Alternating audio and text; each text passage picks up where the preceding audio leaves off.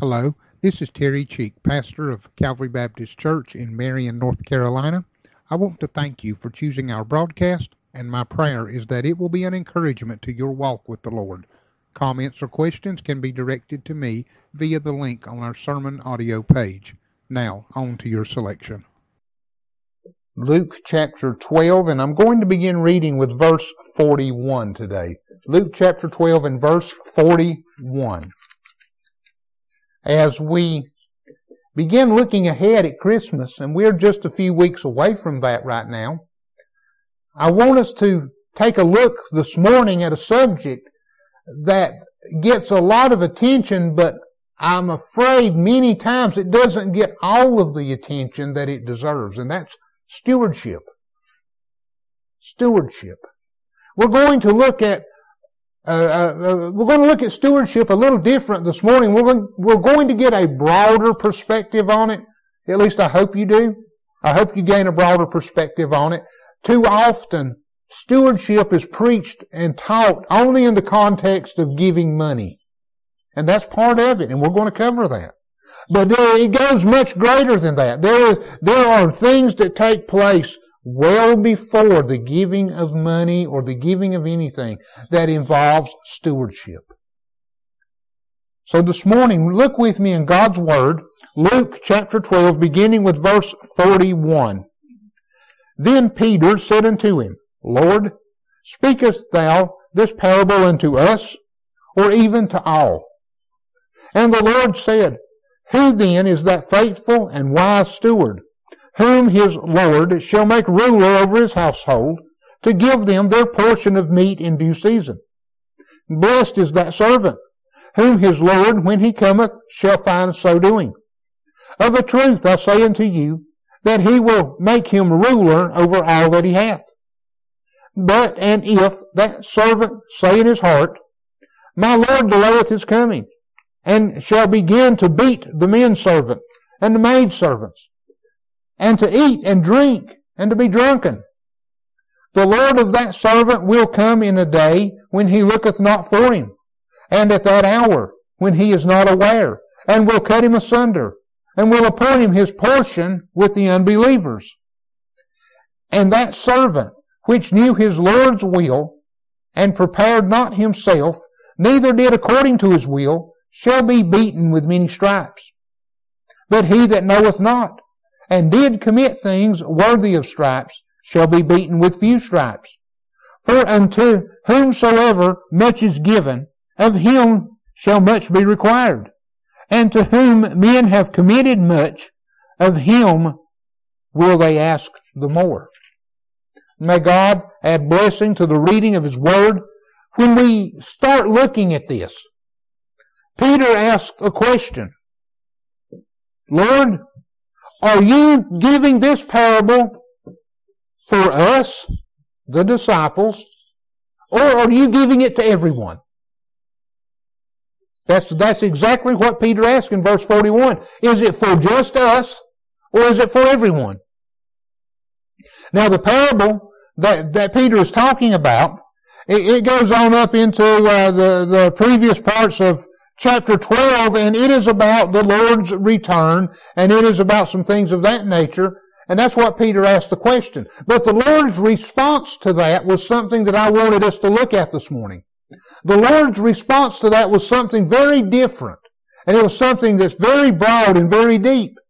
And Jesus answers Peter's question with a question. He says, Who is that faithful and wise steward whom his Lord shall make ruler over his household, to give them their portion of the meat in due season. Who is that person? Jesus asked him. And he specifically uses the word steward. So what is a steward? That is, that's something that I want us to think about today. What, who is a steward? What defines a steward? Well, a steward is someone who has a responsibility over part of their master's goods or their, uh, their estate, if you will. And they have responsibilities that they have been given. And many of the people here that Jesus is talking about, the wealthy people, they had many stewards in their household. They divided their tasks up among many people. So when the Lord or the owner would leave town and he would go away on business, he would leave them responsible for their areas, and then when he would come back, he would expect things to have been managed accordingly the way he gave them instructions and directions to do. And if they were not managed accordingly, then they were disciplined. That was life. Just like our jobs today. We go to work on Monday morning, we have a job to do. There are responsibilities that we have. There are expectations that our employer has. When we go in, we know what we need to do and where we need to start and begin. And we pick up and we just go and we do. And at the end of the week, if we have done well, we get paid. If we haven't done well, we get fired. That's the concept of stewardship. So how does that apply to the kingdom of God? How does that apply to serving the Lord Jesus Christ and the church and our work here? It's very broad and it covers a big area. But I'm going to try to break it down into three particular points today. First, I want us to understand that a wise steward will learn from their Bible. A wise steward will learn from their Bible today. You see, that is the, that is the word that we have. When these words were written, when this scripture was written, the Lord Jesus Christ was right there in front of them. Peter asked Jesus a question. Jesus returned with a response. Well, we have all of that recorded, just as good as Jesus would have been saying it to you and I. But when we think about stewardship, today. Stewardship of doing God's work. How often do we go back and actually see what God's Word, our Bible, has to say? We, we have this thing broken down into a structure of programs or into a structure of uh, uh, of offices or things of that nature. And well, the, the office is this and the office is this and, and well, it's this and this. And we, we get ourselves all broken in and we're following a routine that maybe has been ingrained in us over decades. And that's fine. I'm not, I'm not being critical of that. But does it line up with what God wants? Man can have all of the best intentions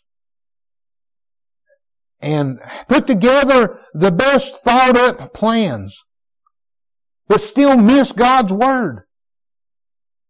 Still miss what God wants. When the Lord Jesus Christ was telling this to Peter and he was giving these things, he was saying first that there was a blessing. There was a blessing for those that do what His Lord commands, what His Lord wants. When we're talking about doing God's work, and we're talking about stewardship of the church, are we doing what God wants? That's a very legitimate question today. Are we doing what God wants? Now we can come down to this and we say, well, well, we're doing this and we're being nice to people and we're being polite and we're trying not to hurt nobody's feelings and we're trying to, uh, we're trying not to offend anyone, I guess I should say. And we, you know, we're trying to do all of this and make all of this happen and, and God loves everyone and Jesus loves everyone and, you know, we're trying to do that. Well, great. But Jesus also said He came to deliver a sword. He came to divide. Jesus came to be controversial. And that doesn't mean we are to be controversial. That doesn't mean we're to start trouble. But it means that we are to look for what God wants. And that's where we should put our emphasis on what God wants. Not what the world wants. Not what the political systems want. Not what a denomination wants what God wants. So what does God want? God wants people to give their soul to Jesus Christ. God wants a relationship with every person that He has created. God wants a relationship with you, He wants a relationship with your children. He wants a relationship with your grandchildren. He wants a relationship with the young and with the old. God wants a relationship. And the only way we get that relationship is through Jesus Christ. You see, everything else falls into a proper perspective and into a proper priority when we get the relationship right. When we get the right relationship with God through Jesus Christ, all of those other things fall into a right perspective. But without that relationship, we have no hope of being a good steward. We have no hope of being a wise steward without that relationship. That is where our wisdom comes from. That is where our effort comes from. That is where our direction comes from. From that relationship. And we're guided into that relationship by God's Word. The work that we do in the church, the offices that we hold in the church, should be guided by that relationship through God's Word. The work that I do as a pastor should be guided by my relationship in Jesus Christ through God's Word. Anything that we do in life should be guided through our, through our relationship with God through Jesus Christ through God's Word. Why? Because the good steward, the wise steward, serves their Lord. And for us, for the Christian, that means we serve the Lord Jesus Christ. Now we go back into Matthew's Gospel and we read in chapter 28, verses 18, 19, 20 in that area about the Great Commission. And it is a Great Commission that was not just charged to those few people there. It was charged to the entire church. We are to go. We are to go. We are to take the gospel and we are to move it forward in the culture and in the society and in the community that we live in. That's simple enough. That is the marching orders of Jesus. And if we are going to be a wise and a fruitful steward of Jesus Christ, we will have to take His gospel, His word, and we will have to be moving it forward. So the question then comes to you and I today, what are we doing to move the gospel? What are we doing to tell others about Jesus? We live it, and the, the, make no mistake, the best testimony you will ever have is your life. The best testimony you will ever have is the way you live in front of other people. Because the way you live in front of other people outside of the church, the way you live in front of other people in Walmart, in the grocery store, the way you live in front of other people in the movie theater, that is your testimony. When you go to a restaurant, maybe this afternoon when church is over, Maybe you're going to go out and eat. Maybe, maybe it will be McDonald's. I'm sure the children would love that. They seem to be really big on McDonald's this morning. And that's great. But whether it is McDonald's or some other fast food restaurant or a nice sit down restaurant, wherever it is, what kind of testimony will you be giving those around you of the Lord Jesus Christ? How will you be treating those that will be serving you? Will they be able to see Jesus Christ? When they walk away, when you're finished with your meal and you get up and you walk away, will they see Jesus Christ in you? Or will they be saying, boy, I'm glad that person's gone? And it's the same way when we're in the presence of anyone. We serve the Lord by being His witness, by being His body, by being His hands outstretched to those around us. When we are talking with people that maybe we disagree with in a lifestyle setting. Maybe we disagree with the way that they live or the lifestyle that they lead. Are we trying to conf- create a conflict? Are we trying to strong arm them into a church pew? Or are we simply living a life and telling them a story of what Jesus done in your life and what he can do in theirs? That may not sound like much, but that goes a long way. Jesus Christ shared with love and with conviction. Jesus Christ shared with the reality of what can be changed a, and how a person's life can be changed. Can go a lot farther than trying to strong arm someone. Does that mean there are no consequences? Oh no, not at all. Refusing Jesus Christ has consequences. It has eternal consequences. We have to be aware of those.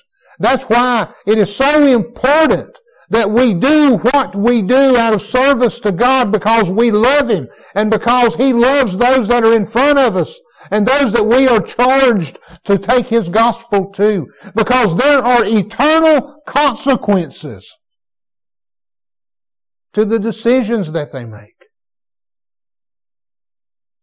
For them to reject Jesus Christ is for them to condemn themselves to an eternity in hell.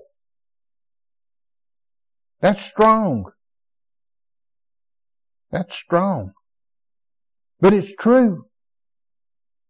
Jesus doesn't condemn anyone. People condemn themselves. Jesus restores us. Jesus renews us. We are redeemed through the blood of Christ. When we come to Him, we are redeemed from that fallen nature and from that condemnation that we already had. We are redeemed from that to an eternal life. And for us to reject Jesus is to reject that redemption, which means we, we condemn ourselves because of our fallen nature. Do we really want our friends, our family members, our loved ones, do we really want them going down that road? When God has gifted us and God has prepared us with the marching orders to go and to carry the gospel into the community around us, and He has even equipped us to do so. How are we going to handle that? Are we going to be the wise steward that does what our Lord tells us to do? Or are we going to be the disobedient one? We're going to look more at that as I close, but there's one more point I want us to look at. A wise steward gives. A wise steward gives to share the salvation found in their Bible. This is where most stewardship messages come and they go through the giving. But I wanted you to see this morning there's a purpose for that giving. There's a purpose for it. You see, here in this church, this church is, it functions just like your household. Every month, you have to pay the power bill or you don't have the lights. Every month, you have to pay the heating bill or you don't have the heat. Every month, you have needs and expectations and obligations to pay or, or you don't have those things. This morning, you don't come to church unless you have gas in the gas tank. Those are common sense things. And the church, the local church functions the very same way. But beyond those things, we have to have our lights on, our power on. We have to have the heating taken care of. We have to have all of those things to function and open as a building. And I think we all realize that. But beyond that, when we are talking about taking the gospel out into this community, that requires resources. that requires time. A good steward not only will open their checkbook and provide the resources to carry the gospel, but a good steward will provide their time to be the feet that carries those resources. To just sit back and say, yes, we need to do this, and then walk away and not be the feet that carry it forward is just as bad as not giving anything. It's just as bad as not writing the check. If God's gifted you with a vision to move something forward, then God has given you that vision and He has given you the feet to move it forward. He's given you the, the calling. And if you prayerfully, prayerfully follow Him and prayerfully look for Him, He will anoint that calling and He will empower you and He will give you the direction that you go in. And there are plenty of wise counsel in the church to help move that forward with you and for you. But are you the steward that God wants you to be? Are you the one that's willing to say, yes, Lord, here I am. I am your good and I am your wise steward and I want to be your fruitful steward. You see, Jesus' story and his answer to Peter says, Of that truth I say unto you that he will make him ruler over all that he hath. Those that want to be a wise steward will go a long way in God's kingdom doing God's work. Not because they want to be praised and glorified, because they want to see God praised. They want to see God glorified. They want to see people brought to Jesus Christ. They want to see souls saved. They want to be a part of that. They want to be a part of that saving grace, a part of that saving experience. They want to be the ones who deliver that gospel, who point people to Jesus Christ. And what happens to those who don't take stewardship seriously? Well, beginning in verse 45, Jesus uses that word, but. It is that word that takes you in an opposite direction. But if that servant says in his heart, my Lord delays, he's not coming today. He, I don't have to worry about dealing with him today. I will do it tomorrow. How often do we take God's work and do we say, yeah, it needs to be done, but I'll do it tomorrow? Or I'll think about it. Or, well, nobody else takes it seriously, so why should I? How often do we put it aside and just take a, just take a, well, I'll do it later attitude? Procrastination. How often do we procrastinate in doing God's work? Because what happens, we get a very good picture here of what happens when we procrastinate. First of all, we become combative. He says, then shall they begin to beat the men servant and the manservant. We become combative to fellow servants. We become argumentative. We become frustrated. It's never my fault. If they wouldn't do what they do, I wouldn't feel the way I feel. It's always somebody else's fault. We have procrastinated so long that we realize the convictions that we have and we realize that it is wrong and we realize that we're not where we're supposed to be, but it's not my fault, it's somebody else's fault. Not me, them. And we've always got something else to do. He talks about, and to eat and to drink. We've always got somewhere to go. We've always got something to do. We've always got something in our life when we procrastinate, we've got something in our life that's more important.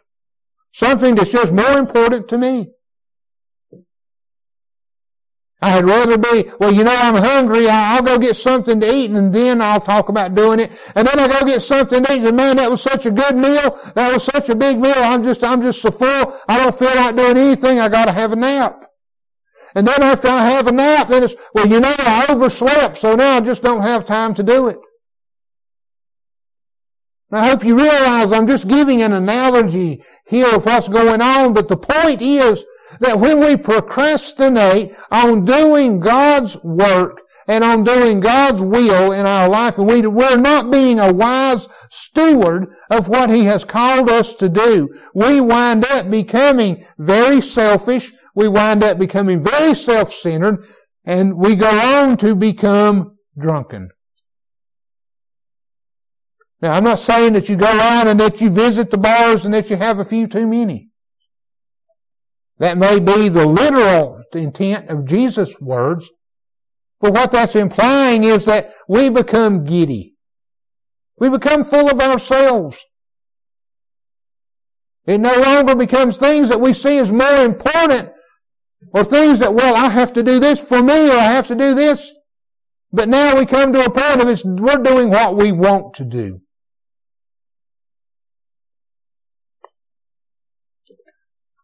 I, sh- I really shudder to think that churches are sitting full this morning of people who have came in and, and their mindset is, I'm going to go in and I'm going to fellowship and I'm going to meet and greet people that I haven't seen all week and I'm going to shake some hands. I'm going to hug some necks. I'm going to tell them how glad I am to see them and then I'm going to go home in time to catch the ball game and that's where my heart and my intent is going to be. Or maybe the car race, or maybe, maybe just sit back in the recliner and crash, or whatever it may be. They're drunken. Spiritually, they're drunken. They may hear the Word of God. They may experience the moving of the Holy Spirit. But it doesn't get them out of that rebellion. It doesn't get them out of that procrastination. So what are we going to do about our stewardship? We know from verses 46 through 48 that there are going to be consequences. God is going to have consequences for our stewardship. I don't say that to scare you. I don't say that to try to strong arm you. I say that to warn you so that we are prepared and we know how are we facing stewardship today? Are we going to be that person of verses 41 through 44 who is blessed who becomes and experiences the blessings of God because we are that wise and faithful servant? Or are we going to be the servant of verses 42? I'm sorry, verses of verses 45 through 48. The steward who suffers the consequences we see in verse 46, this person will be appointed his portion with the unbelievers. So there will be suffering. There will be consequences to pay. It doesn't mean you will become an unbeliever. It doesn't mean you will lose your salvation. But it means that you will suffer some consequences. And we have to face this, we have to face it realistically. When we're talking about being good stewards of what God has given us, it is much more than just building a bank account and how we spend the money out of that bank account. It is how we put those things to work and how we reach people with Jesus Christ. What we buy, how we use it, how we take our talents and our gifts of God and how we carry them out into the community. What do we do to reach those that are lost and undone with Christ? What do we do? Where is our heart? Are we really concerned about people who need Jesus? That's a good stewardship of the Lord Jesus Christ. Jesus first. If we put Jesus first, then the Word of God will guide us through the rest. If we are saved and we commit ourselves to His direction, if we commit ourselves to His work and to His purpose, if we commit ourselves to what He wants done through the Great Commission, then His Word will serve as a roadmap and take us where we need to be. And yes, we will have to walk by faith many times. But we are those resources. We are the resource that He will use to get there. God could open up a bank account and He could dump money in it from nowhere if He wanted to. But what would that do with our faith? When God can take our measly offerings and work miracles through them, that's what He wants to do. But He needs wise and faithful and fruitful servants. Is that who we are? If not, why not? That's where we need to be. That's where I need to be. That's where all of us need to be today. Let's pray. Heavenly Father and Lord God, I thank you so much for the privilege of opening your word and sharing it. And Lord, I pray today that I would be a wise and faithful steward. And I pray that the convictions and the work and the efforts and the things that you do through me will be done to lead others to Christ, that they would be fruitful, that it would be fruitful in leading other people to Christ. And Lord, I pray that it would be an example for others to follow as well. Lord, there's, there's a great need in our community. Your word says the field are white, but the workers are few. I pray that you would raise up workers. I pray that you would raise up workers for your will, for your purpose, to lead others to Jesus Christ. Lead, guide, and direct us in everything we do and say. We'll be careful to praise, honor, and glorify you. In Jesus' name I ask this. Amen.